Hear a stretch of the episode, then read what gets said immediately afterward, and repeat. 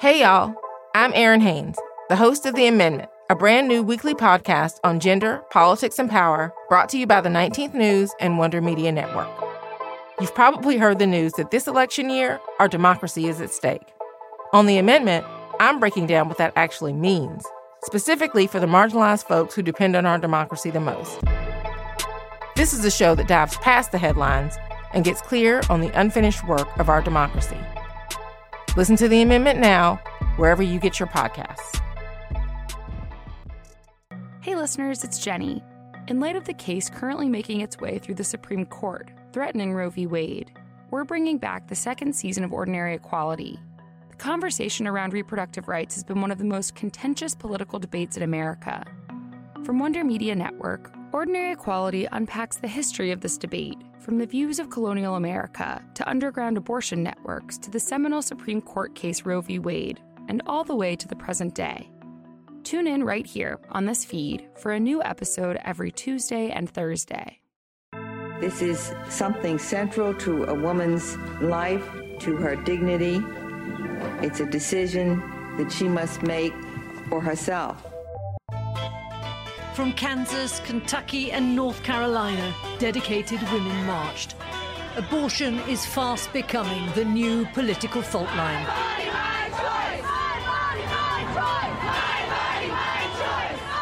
Alabama's governor has signed the nation's strictest abortion ban into law. The Human Life Protection Act outlaws the procedure except when the mother's life is at risk. This bill is not about pro life or the right to life. This bill is about control. We will not go back.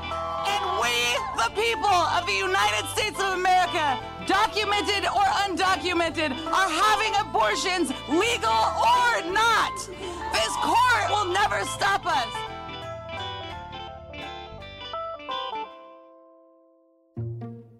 Hey everyone! Welcome to the final episode of Ordinary Equality Season 2. I'm Kate Kelly, human rights attorney and feminist activist. And I'm Jamia Wilson, a writer, editor, and feminist activist. We've covered so much ground this season, from the history of abortion worldwide to reproductive injustice against people of color, to the role of religion in abortion, the secret abortion underground of the 1970s, and what Roe v. Wade left undone. Today, we want to look toward the future of the abortion conversation as we learned in previous episodes, the right worked for years to systematically change the way abortion is talked about in this country. They manufactured the divisive debate we see today. Because of that, we need to be equally systematic in our effort to dismantle the anti choice movement. We can't rely on the fact that we're morally right to win this. We need a game plan to reclaim this debate on our own terms. So that's what we're talking about today exactly how we can unify and change our messaging to give ourselves the best chance of success. First, the reproductive rights movement needs to maintain a consistent message of inclusivity. We'll cover what that means and how the language many of us currently use is actually damaging. We'll confront the prejudice on our own side. Then, we need to commit to presenting the anti abortion crowd with a disciplined message.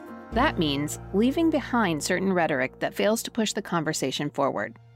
So strap in, because we've got a lot to discuss. Before we talk about how to communicate with the antis, it's important to acknowledge how our messaging has faltered so far. The pro choice movement is so used to reacting defensively to the religious rights accusations that we've absorbed harmful ideas too. Let's look at a few examples of what that really means. Too many people in our movement still use language that suggests abortion is shameful, that having sex for pleasure and getting pregnant is a mistake. This language may sometimes seem subtle, but it reveals a deeply problematic seed in our movement. Here's Renee Bracey Sherman, the founder and executive director of We Testify, an organization dedicated to the leadership and representation of people who have abortions. The way in which we talk about pregnancy in general, the anti abortion movement very much is like, well, you know, you had sex, so you better have this kid and you're punished for it you know, the reproductive rights movement is kind of like, well, you shouldn't be punished, you know, your whole life for a mistake. And it's, it needs to be beyond that. It needs to be that, like, yeah, people have sex, people have multiple partners, people are sometimes in toxic relationships, accidents happen, birth control is not 100%. That's okay. And abortion can be there as part of that. And I think that the other piece about not wanting to talk about sexuality and pleasure is because we are, as a nation, uncomfortable with this idea that young people are having sex. A couple of years ago, Speaker Nancy Pelosi made comments saying, you know, we're not really supporting abortion on demand, which she was leaning into this right wing talking point. But if we really break it down, what does on demand mean? On demand means somebody gets an abortion when they need one. I support that. On demand is receiving the service, the care, the health care that you need. I believe all healthcare should be on demand. When someone is saying they need it, they should get it. And so I, I think we don't need to buy into this right wing talking point or this framing of what on demand means and that it's like this frivolous thing and that people shouldn't be having them all the time, that it needs to be rare. No, there will be as many abortions as there need to be, and people should be able to have them whenever they need them. And I will support them to do that. When politicians say they aren't for abortion on demand, what they're really doing is reacting defensively to attacks from the religious right. Republicans accuse the left of wanting indiscriminate abortions. Then, rather than breaking down what that means and sticking with an inclusive message, many on our side essentially respond with, no, we don't. Sometimes even mentioning abortion can be seen as political suicide. And that is a signal to people who have abortions that the procedure that you had was shameful and you probably should not talk about it. It is not a word that we should be saying in polite society, right? That is a actually a really large signal for us. And it feels very frustrating because all of us who've shared our abortion stories have put ourselves out there so much. And we put ourselves out there to really organize and ensure that we did not have an anti abortion president going into 2021. And yet, the least that this president could do is show up for us by talking about our need to have abortion care with some sort of like with values, right? Say from the podium how important it is that you believe access to abortion is part of human rights and it is healthcare unequivocally. This is not an uncommon thing. He's not the only one who does this. A lot of us are afraid of using the word abortion. People will use a lot of euphemisms, women's reproductive health decisions and women's health care and all of these things. Just say the word abortion. It's gender inclusive. It says what you're talking about, and it's just one word. And it also signals that you unequivocally support it. And with that, I think what's important with another change is that we actually really need to start challenging our supposedly pro choice legislators. You say that you're pro choice, but won't talk about abortion, won't even say the word, right? Show it. If you actually believe that your constituents deserve abortion access, show us. Show us by standing up and loving us in public. Show us that you love someone who's had an abortion. It's just that simple. And I also think we need to say that it's not just a thing to say, like, you know, the way in which we say, oh, I'm, you know, I'm not racist. Prove it. Oh, I'm pro choice. Prove it. I want to see you put your name on repealing the Hyde Amendment. I want to see your local city council work to make sure there is money to ensure people in your city can afford abortions. Just think about the language many people on the left use to talk about abortion. Phrases like safe, legal, and rare, or don't punish someone for one mistake. That sends a signal to folks who have had abortions. It says, you should feel bad. Abortion is still seen by too many people in our movement even those on our side, as politically and socially toxic. Whether or not we realize it, the language we use and our reluctance to bring it up reinforce that it's true and let the other side weaponize it. Jamia and I have both seen this fear in action in many spaces, including in our Equal Rights Amendment advocacy work. This year, the House voted to pass a resolution to remove the deadline for the ERA again. But that didn't come without fierce opposition from House Republicans. But at the end of the day, the question really becomes is, is why are we doing this? As we have heard earlier, NARAL, Pro Choice America, with ratification of the ERA, reinforce the constitutional right to abortion by clarifying sexes uh, have equal rights, which would require judges to strike down anti abortion laws. This is what this is actually about. It's interesting we're talking about the rights of, of women today, which again, this bill doesn't have anything to do with, but we're not concerned if the uh, young women in the womb are even able to have a birthday. So, what would happen from these folks who are supporting your resolution today? Why do they want it? Because it gives a claim to start to finish unfettered abortion. But before we let those who oppose equality distract us, here's the facts. If the ERA is ratified, it may actually help defend our constitutional right to access all comprehensive health care. That includes abortion care, gender confirming surgeries, as well as fighting reproductive coercion like forced sterilization. That's one of the reasons we want it. Conservatives have responded to progressive Supreme Court decisions like Roe v. Wade by working for decades to assure their vision of the Constitution is implemented. They've got a long game. We must fight back in equal measure by offering our vision of what the Constitution means. Prohibiting gender discrimination in the Constitution is our opportunity to do just that. We should fight for a Constitution that protects our most basic bodily autonomy. Important issues that are particularly unpopular with the opposition are often deliberately left out of key rights discussions in an attempt to make them more palatable to the middle. Think about how lesbians, deemed the lavender menace, were intentionally excluded from the women's rights movement in the 1970s. Moves like that are all about image and preemptively trying to protect an advocacy movement from accusation from the antis. They're also about prejudices that we're harboring on our own side. And we're still doing this. Too many of us are afraid of making the connection between the ERA and abortion because we fear it will give the opposition ammo to defeat us. And I get that because I want to win too. But we need to leave that fear behind in favor of unified honesty if we want to win in a way that gets us what we actually want equality. Reluctance to mention abortion in the political sphere isn't the only language problem our movement has. Kate and I have also seen some of our fellow reproductive rights advocates push back against the use of gender inclusive language and avoid including trans voices in the conversation. Um, menstruators, chest feeders, pregnant people.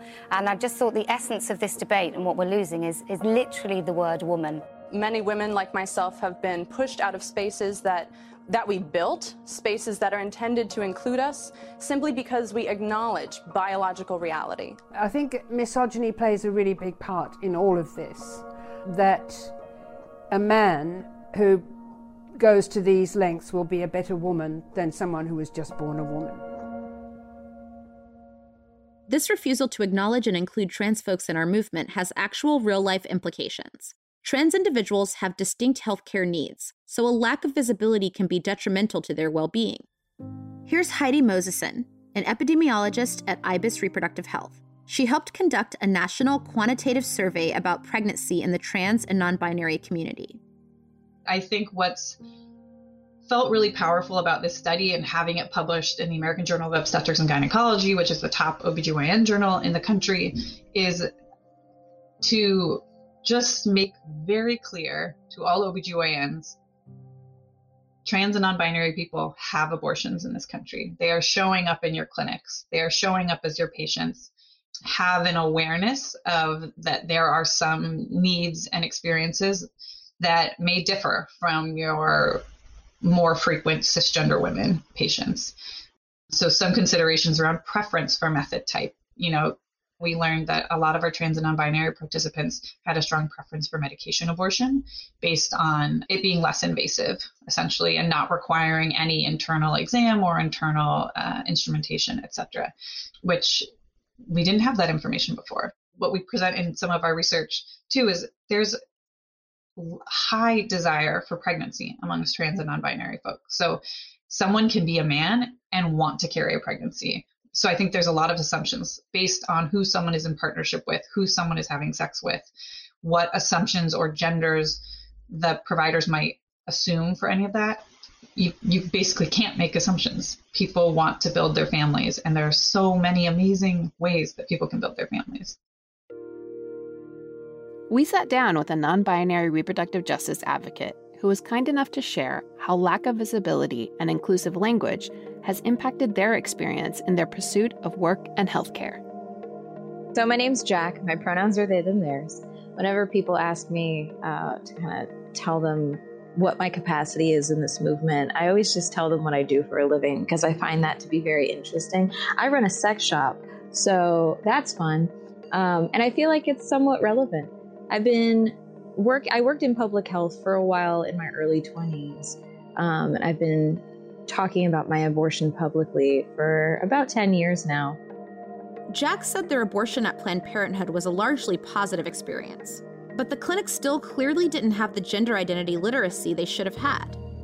Like, I was too scared to really tell anybody at the clinic while I was having the abortion, hey, these are actually my pronouns. It really, I was like, I want to be safe and not be pregnant. I wasn't going to sit and have an education session on what pronouns were at that moment. Um, that would be too much emotional labor. And I was not in a good place. Like, I was not happy about the situation, obviously. So, it, it's not the first thing I wanted to have to explain. At the time, because I had my abortion in two, 2011, there was no pronoun option or preferred name option on the intake forms. They were incredibly cis sexist, But again, it wasn't my first concern. This lack of knowledge about gender identity and repeated misgendering became a common theme running through much of Jack's advocacy work. I remember once I did a presentation, I was b- being given feedback and someone misgendered me and I corrected them and they told me, "Jack, could you could you not correct me when I misgender you because it takes me out of my thought process?" And the amount of patience I had to practice in that moment was just incalculable. Um, and I had to say, well, I had to wait and kind of just go, well, you know, I appreciate that that you're communicating that with me, but I want you to think about how difficult it is for me to hear what you're saying when you're misgendering me and how that takes me out of being able to to hear you and communicate with you because it is an act of violence. Even if advocates use the right gender pronouns, acknowledgement of trans people's existence is too often performative when I've worked with other organizations, a lot of the time it feels like they just want a trauma story. They want me to talk about how sad and hard it was to be a poor college student who couldn't afford their abortion, being gender nonconforming, being transgender, being non binary. That that's like a fun tidbit here and there in May for, you know, Pride Month that they love to throw in, but it's not. They use people like me for our stories for credibility, but they don't actually give a rat's ass what happens to us. They often don't pay you for the emotional labor or physical labor, depending on what you're doing. They are unorganized they don't have any respect for you. You're just another name and another story to go like, oh yes, because we need these donors, so we need you to talk about how sad and hard it was for you. And it doesn't feel like I'm being treated like a human being. This ignorance translates to a material lack of respect and opportunity in healthcare. Here's Dr. Moseson again. Some providers who may want to provide affirming care but haven't had training or exposure to information on how to do so or on an uglier side, a lot of outright discrimination and refusal to provide care for someone who shows up as a man or a non binary person in an abortion clinic. Um, and on a seemingly less harmful scale, but perhaps no less, um, perhaps actually no less harmful, small things such as it's really hard to walk into a space as a man that says, women's health clinic, you walk into a space, the walls are pink, there's only pictures of cis women on the walls. You know, it it feels hard to show up in that space and be misgendered by the receptionist or only have a women's restroom in the space. Um, things that sound small but can be quite intimidating to walk into. Um, we have another study actually out on people, trans and non binary folks, who opted not to go to the healthcare system often for these reasons and chose to self manage an abortion at home, either with herbs or in some settings with harmful methods such as physical trauma. There's a lot to be said for self managed abortion. It can be very safe and effective if people use mifepristone and or misoprostol on its own. But when people don't have access to that, uh, those medications, it can be less safe. We can't undermine the humanity of trans people for fear of opening ourselves up to further criticism from transphobes, TERFs, and the religious right. We must acknowledge the full base of people we're intending to help and defend. It hurts me when I see purported reproductive rights activists pushing back against gender neutral terms like pregnant people, with concerns that they erase womanhood. My own identity isn't impacted by gender neutral language. In my assessment, you can't be a real reproductive justice advocate without being trans inclusive, just like you can't be a feminist and be racist. Jack had a response to people who refused to use gender neutral language regarding pregnancy. That's because they associate womanhood with that experience. There are women, cis and trans, who don't have uteruses, who can't give birth, who can give birth. And I find that to be very close minded. I completely understand why, especially older generations of Black women. I'm Caribbean, and I get that that narrative is like we weren't given the opportunity to be people. We weren't considered w- women at all. We were you know, property and all that jazz. I, I completely, completely understand that. But I also would love to acknowledge the fact that people of different gendered experiences and fluidity have existed for thousands of years. This is not new. Whether we were recognized, you know, it's like that that conversation about we weren't allowed to be people. Like it's it's a, it's a lack of acknowledgement of of our existence and how ironic that is because that's the argument that's being made. It's like it's not acknowledging our existence. What about ours? We're experiencing the same things. We are also people of color. We are also disabled people. We are also women. We are also not women.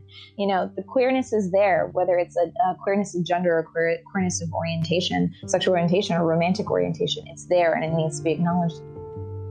If the person you're talking about is a cis woman, you can call her a pregnant woman. No one is trying to erase individuals' identities, but the safety of trans folks is more important than our discomfort about what the opposition might say. Acknowledging trans folks and integrating their experiences into our discussions about abortion are only the first steps. All reproductive healthcare providers need to put gender and pronoun preference in their intake forms. We need to integrate gender confirming care into our reproductive justice advocacy work. And we need to confront trans antagonism within our own base to become a truly impactful progressive movement. One thing I think it's important to acknowledge is that we cannot throw anyone under the bus in order to get rights for us and people like us. And I see that in a lot of the different movements that I'm involved with. And I do think people have the right intentions. And what they want is rights. What they want is equality. And that's what we all want but you really can't get equality if it's on the backs of other people. You can't get equality if some of those people are being marginalized or left out in order to achieve your goals.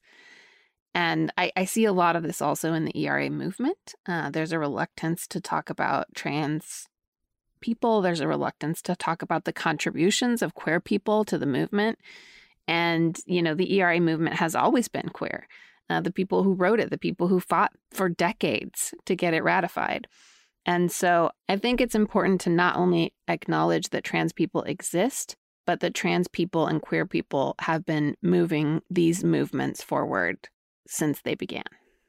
I think back to the beginnings of this podcast and the first season of Ordinary Equality and how well you engaged in the history of the Equal Rights Amendment and Alice Paul's implicit and intentional protection of white women's rights above all else. And the reason why I'm thinking about that in relationship to this conversation is we already have a roadmap for what happens when we try to prioritize the liberation of some while leaving others behind. Flash forward into where we are now, and we think about the people who are leading the legislation that gets us what we need to advance constitutional equality. And we think about the fact that one of the leaders who brought us this amendment in the first place was so afraid of creating an inclusive amendment.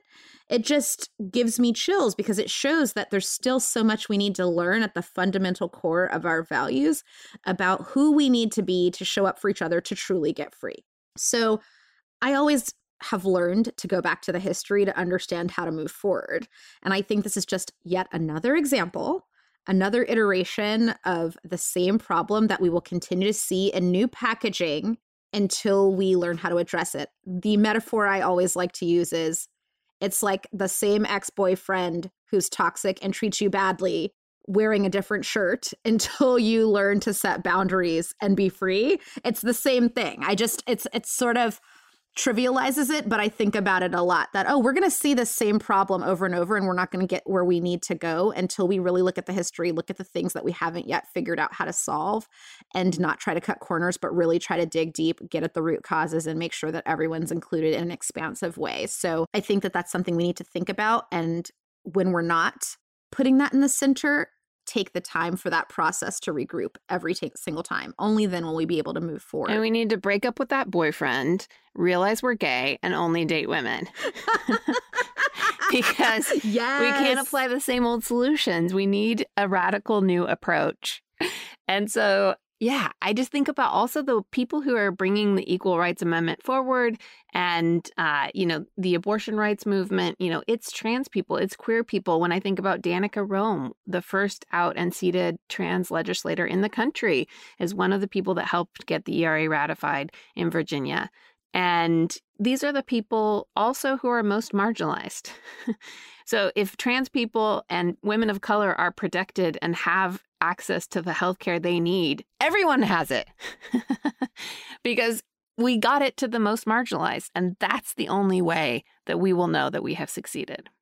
Amen. I'm totally with you. It's all about making sure that when all Black trans lives matter, all of our lives will matter. It's the way that we need to continue to champion that. And I think that is something that we understand, but I still find so many people who really need the work to help them connect the dots and which and it's a reason why doing this work and digging into the history is so important because a lot of times we arrive at these conclusions without actually understanding how we got here and how we came to understand things and i'm so happy we were able to have access to the information we needed to come to our own conclusions and i hope that others who hear this information now will start to think about oh who's being left out of the conversation for me who's being left behind what can i do to make this more expansive because then i will be free because they're free so we need to leave behind shaming language and start talking more about abortion and politics all of that is part of taking ourselves away from the defensive, reactive position of responding to attacks from the anti abortion crowd. We need to take a proactive approach and hone in on a disciplined message. We can take control of the narrative by aligning our strategic tactics. That's how we'll convert more people to our side. To learn more about how we can change our approach, we sat down with an expert on communicating ideas. My name is Anat Shenker Osorio, and I'm the principal and founder of ASO Communications. We do research into perception and persuasion around political and social issues, and then we help design campaigns to either persuade people to feel differently about something or to mobilize them to action if they're already in our base of supporters. Analyzing how the religious right approaches their messaging reveals that facts and figures actually don't matter all too much. Because of that, our own efforts have been failing. So they always, always, always message from the moral high ground and provoke their enemy to attack. They do not engage in sort of utilitarian arguments. They don't engage in practical arguments. They don't engage in kind of economic money arguments as obsessed as they are with money. They seize the moral high ground and the other thing that they do is that they always give to their audience a role in the frame. They give their audience something to do. Now, it's not literally something to do. It is a metaphorical role in the frame. You get to be a savior. You get to be on the side of preserving, protecting, ensuring innocent life. And so you as a listener, you as a sort of potential new recruit get to do something.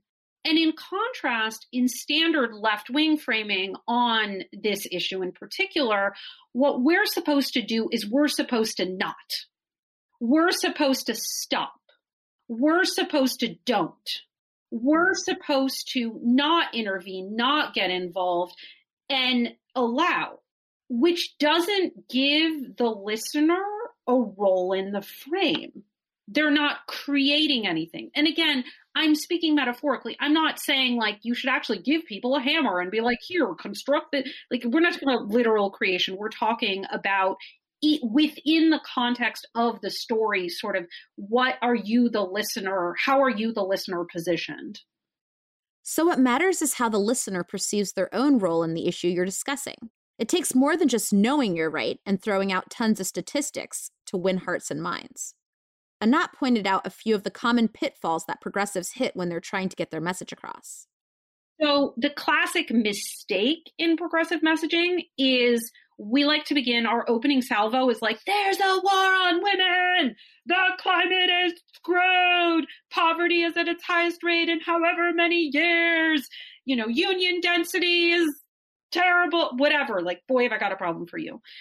And what we find is that it's not that people are like, oh, no, that's not a problem. What we find is that, you know, people got 99 problems and they don't want yours because they're set for problems. Like they picked up all their problems at the problem store and they don't have any room in their cart. So instead, a message that begins with a shared value and then pivots to the problem second. So what that sounds like in language is no matter what we look like or where we come from, most of us believe that people who work for a living ought to earn a living. If I'm about to talk about the minimum wage. Or the same is true today has been throughout history. People move to make life better for themselves. It's hard to move. It takes courage but you do it to put food on the table or get your kids into a better school. Immigrant Americans move here for the promise of freedom and opportunity in this country. So you start with the people move. It's hard. It's the human will to survive. It's it's freedom. And then you go into the particular case, which is immigrant Americans do it too, and here's why. So it's basically building a bridge to empathy instead of sympathy. Our message needs to be precise and intentional, just as the rights movement was when they created this debate in the first place. Progressives and reproductive rights advocates tend to get passionate in the heat of the debate and lose sight of that fact. For example, one common approach is to point out when anti choice people are being hypocritical.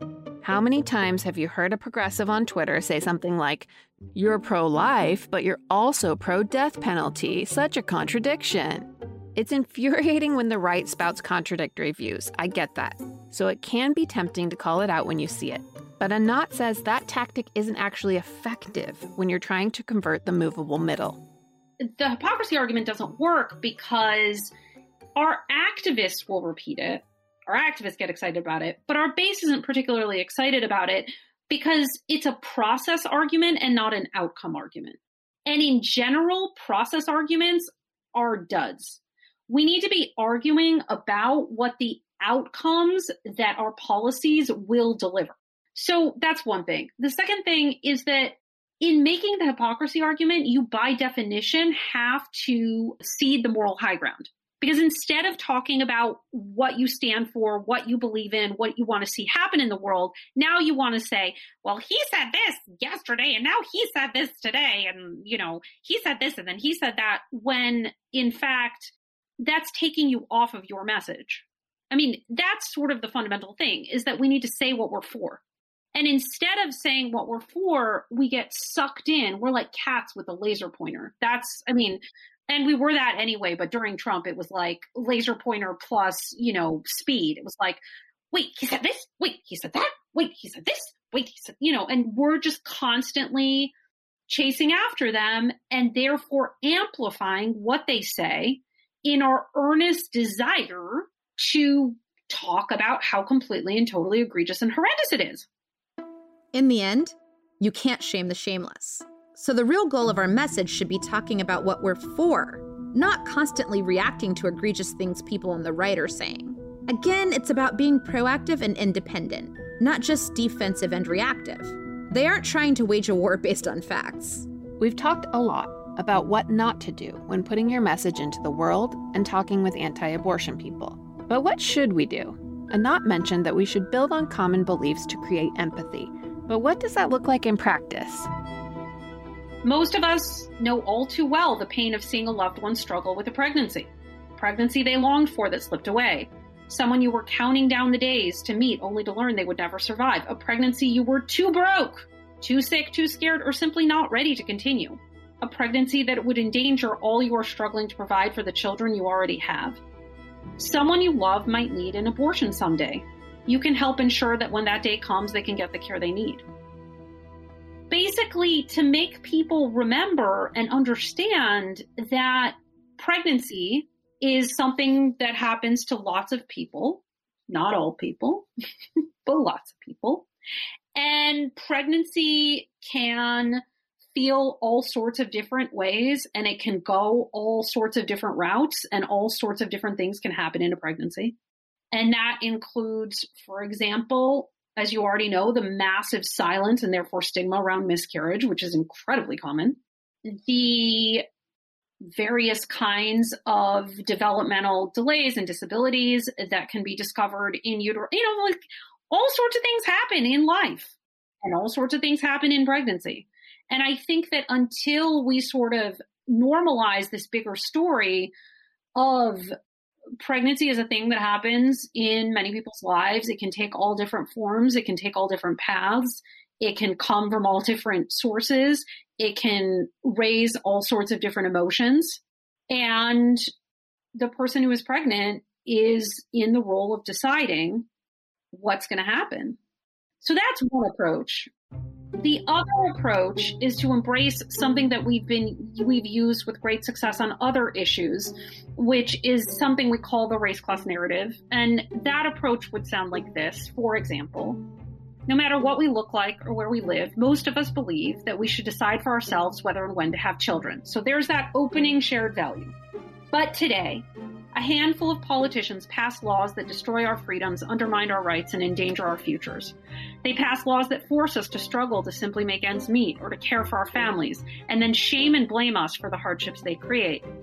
And while we're busy fighting for our most basic rights, they hand the money they take from our healthcare, our schools, and our kids' futures to their corporate donors. Someone you love might need an abortion someday. A handful of politicians are trying to make us shame and blame women people struggling to make ends meet, new immigrants, black people, whoever it is they can point their finger at to distract from their attempts to destroy our freedoms and from their failures to make sure we can get and stay well. They turn abortion into an issue because they hope that we'll look the other way while they dismantle the child care every single one of us needs. They destroy the public schools that our children rely upon, and they refuse us the basic knowledge and protections that would help us not get pregnant in the first place. We see through their lies, we see through their distractions, and we choose to treat every single person, no matter what they look like, where they come from, or what kind of plumbing they have, as an equal with the full right and ability to decide for themselves whether and when they become parents. Not everyone is going to be persuadable. But we will have to confront people that disagree with us and attempt to convince them if we want to push our political argument forward. So, one of the first things that you have to do is you have to correctly identify the people you cannot have. And you have to not use them as a litmus test of whether or not your messaging is quote unquote working. They're your opposition for a reason they should dislike what you are saying. Because again, the only way that they like what you're saying, and probably there is no way on abortion, is for you to basically not say what you actually think. In which case, you don't actually win. You're not winning your thing, right? You're either doing like puppies are cute and people are like, yes, I agree, puppies are cute, but you're not advancing a political argument. Like you're not doing anything. You're just spinning your wheels. Or you are inadvertently reinforcing the other side per the safe, legal, rare example. If you're talking to someone you've identified as persuadable, someone who isn't self interested, it's important to remember that they actually believe what they're saying, however wrong it may be, and not modeled what finding common ground could actually look like. So, with folks that are not the committed opposition, they are religious, they are not hypocrites, they have truly felt beliefs, they're not, you know, like a mastermind of manipulation and pretending that this is their issue so that they can actually like destroy cities and like destroy schools and destroy people's lives. They they genuinely think this. I think again, it's a question of non-judgmental listening and of saying if you're having a one-on-one like in your heart of hearts, what do you hope would happen in the world when someone was struggling, when someone had had sex. For whatever reason they had sex because they were forced or coerced, because they absolutely were excited to and wanted to, because they had been given misinformation about you know they they bought the story that you can't get pregnant your first time or you can't get pregnant when you're breastfeeding. And they believed a thing that wasn't true. If it were up to you what would you have happen? And i'm guessing they would say uh, what i would want to have happen is i would want that person to carry the child to term and then i would want them to give it up for adoption. That's my guess as to what they would say you know if they don't want it.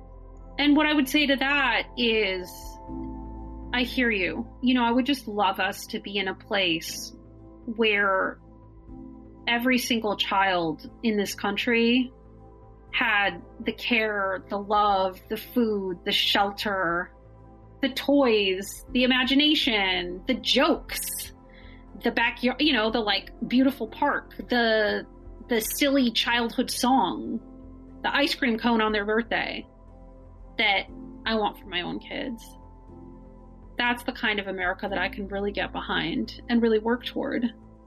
And I think that you feel the same. I mean, that's what I've heard from you, that's what I've experienced. And, you know, I think that that's what God wants. I think what God wants for us all is to be able to live a happy, whole life. And I think that the way that we get there is ensuring that we equip everyone with the tools to make their very best choices about whether and when to become a parent and to understand how to do that. I think it's coming from that place of like starting off with how would we like children to be treated in our country? How would we like childhood to be experienced?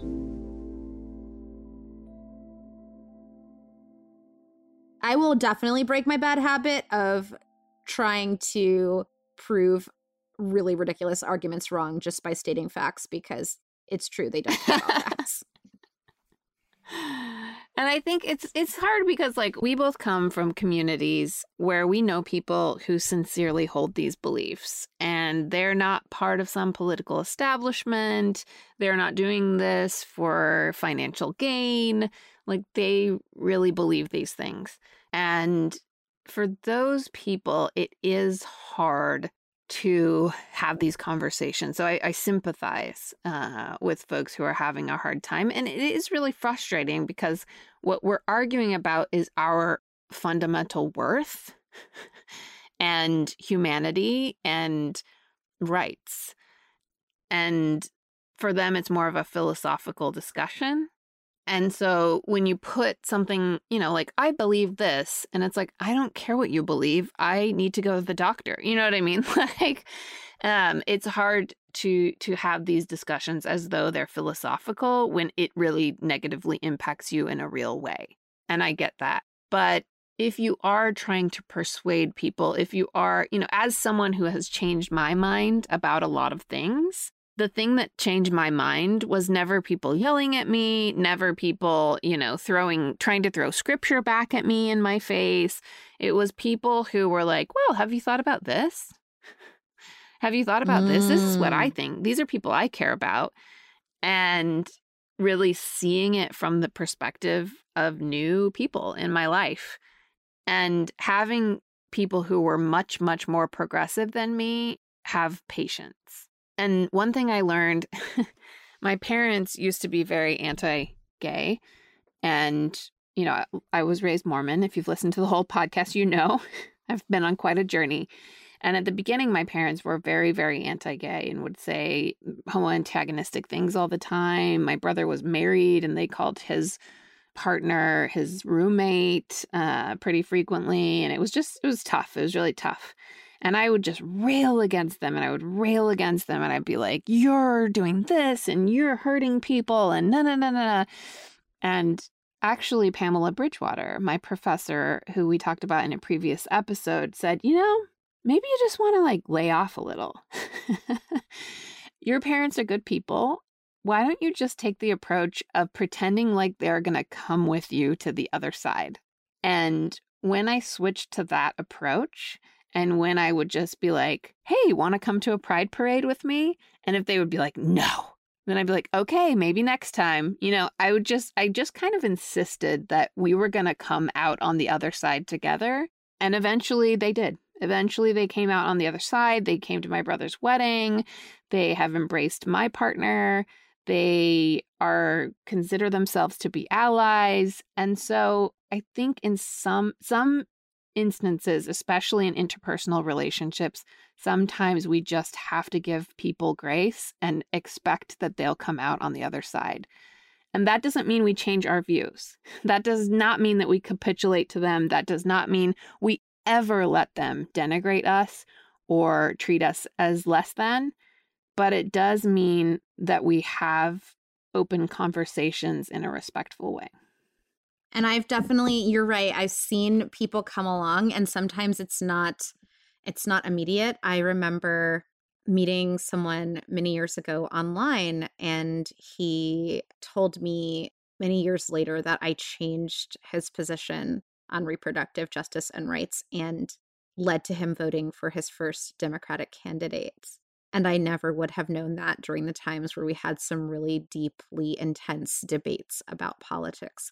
But the fact that I was in it and continuously recognizing this person's humanity and stayed with them on the water, mm-hmm. right?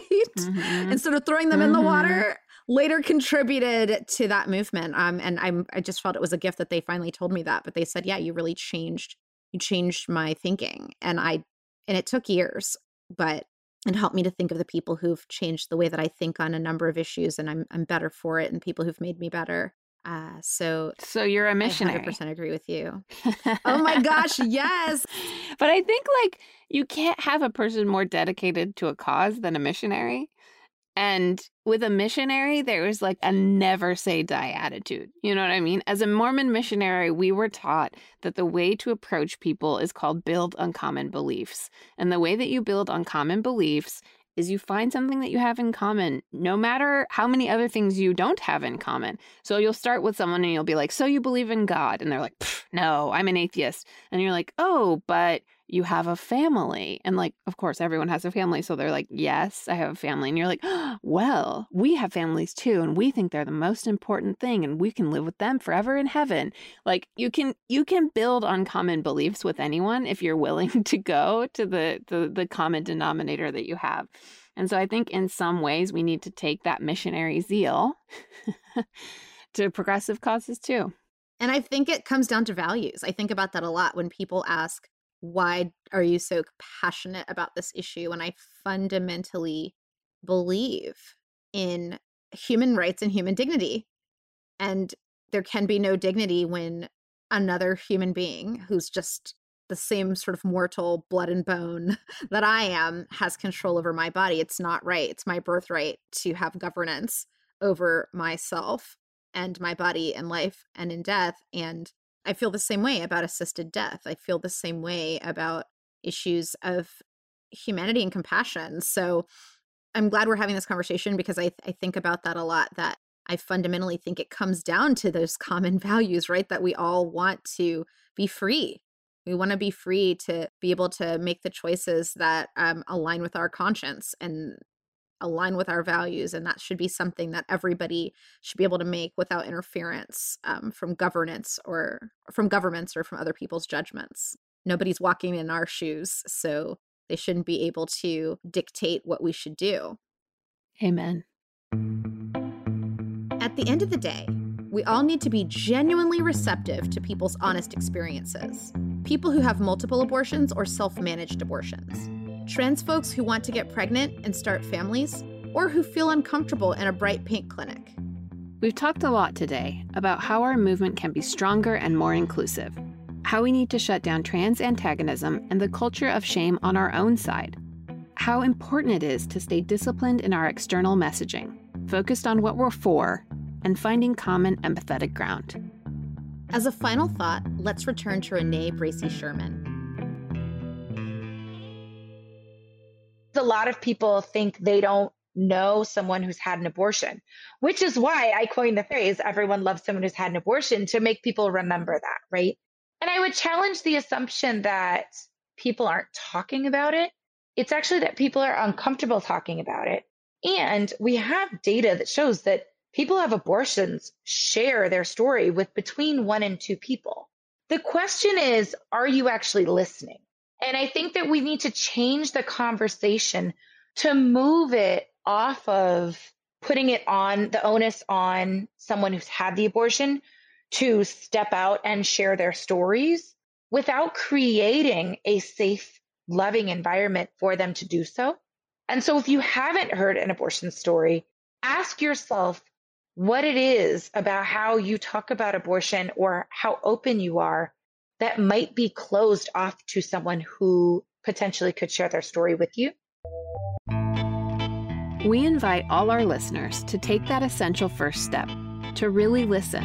What we all want is freedom and healthy lives for ourselves and our families. If we can imagine the community we really want, we can stay focused on building a more equal future together.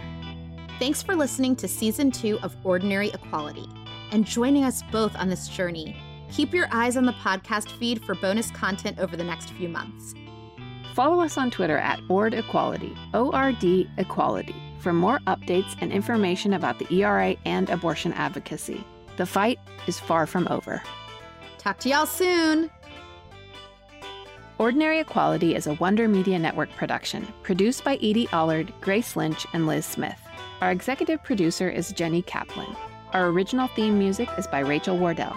Special thanks to Janice Formicella and Taylor Williamson.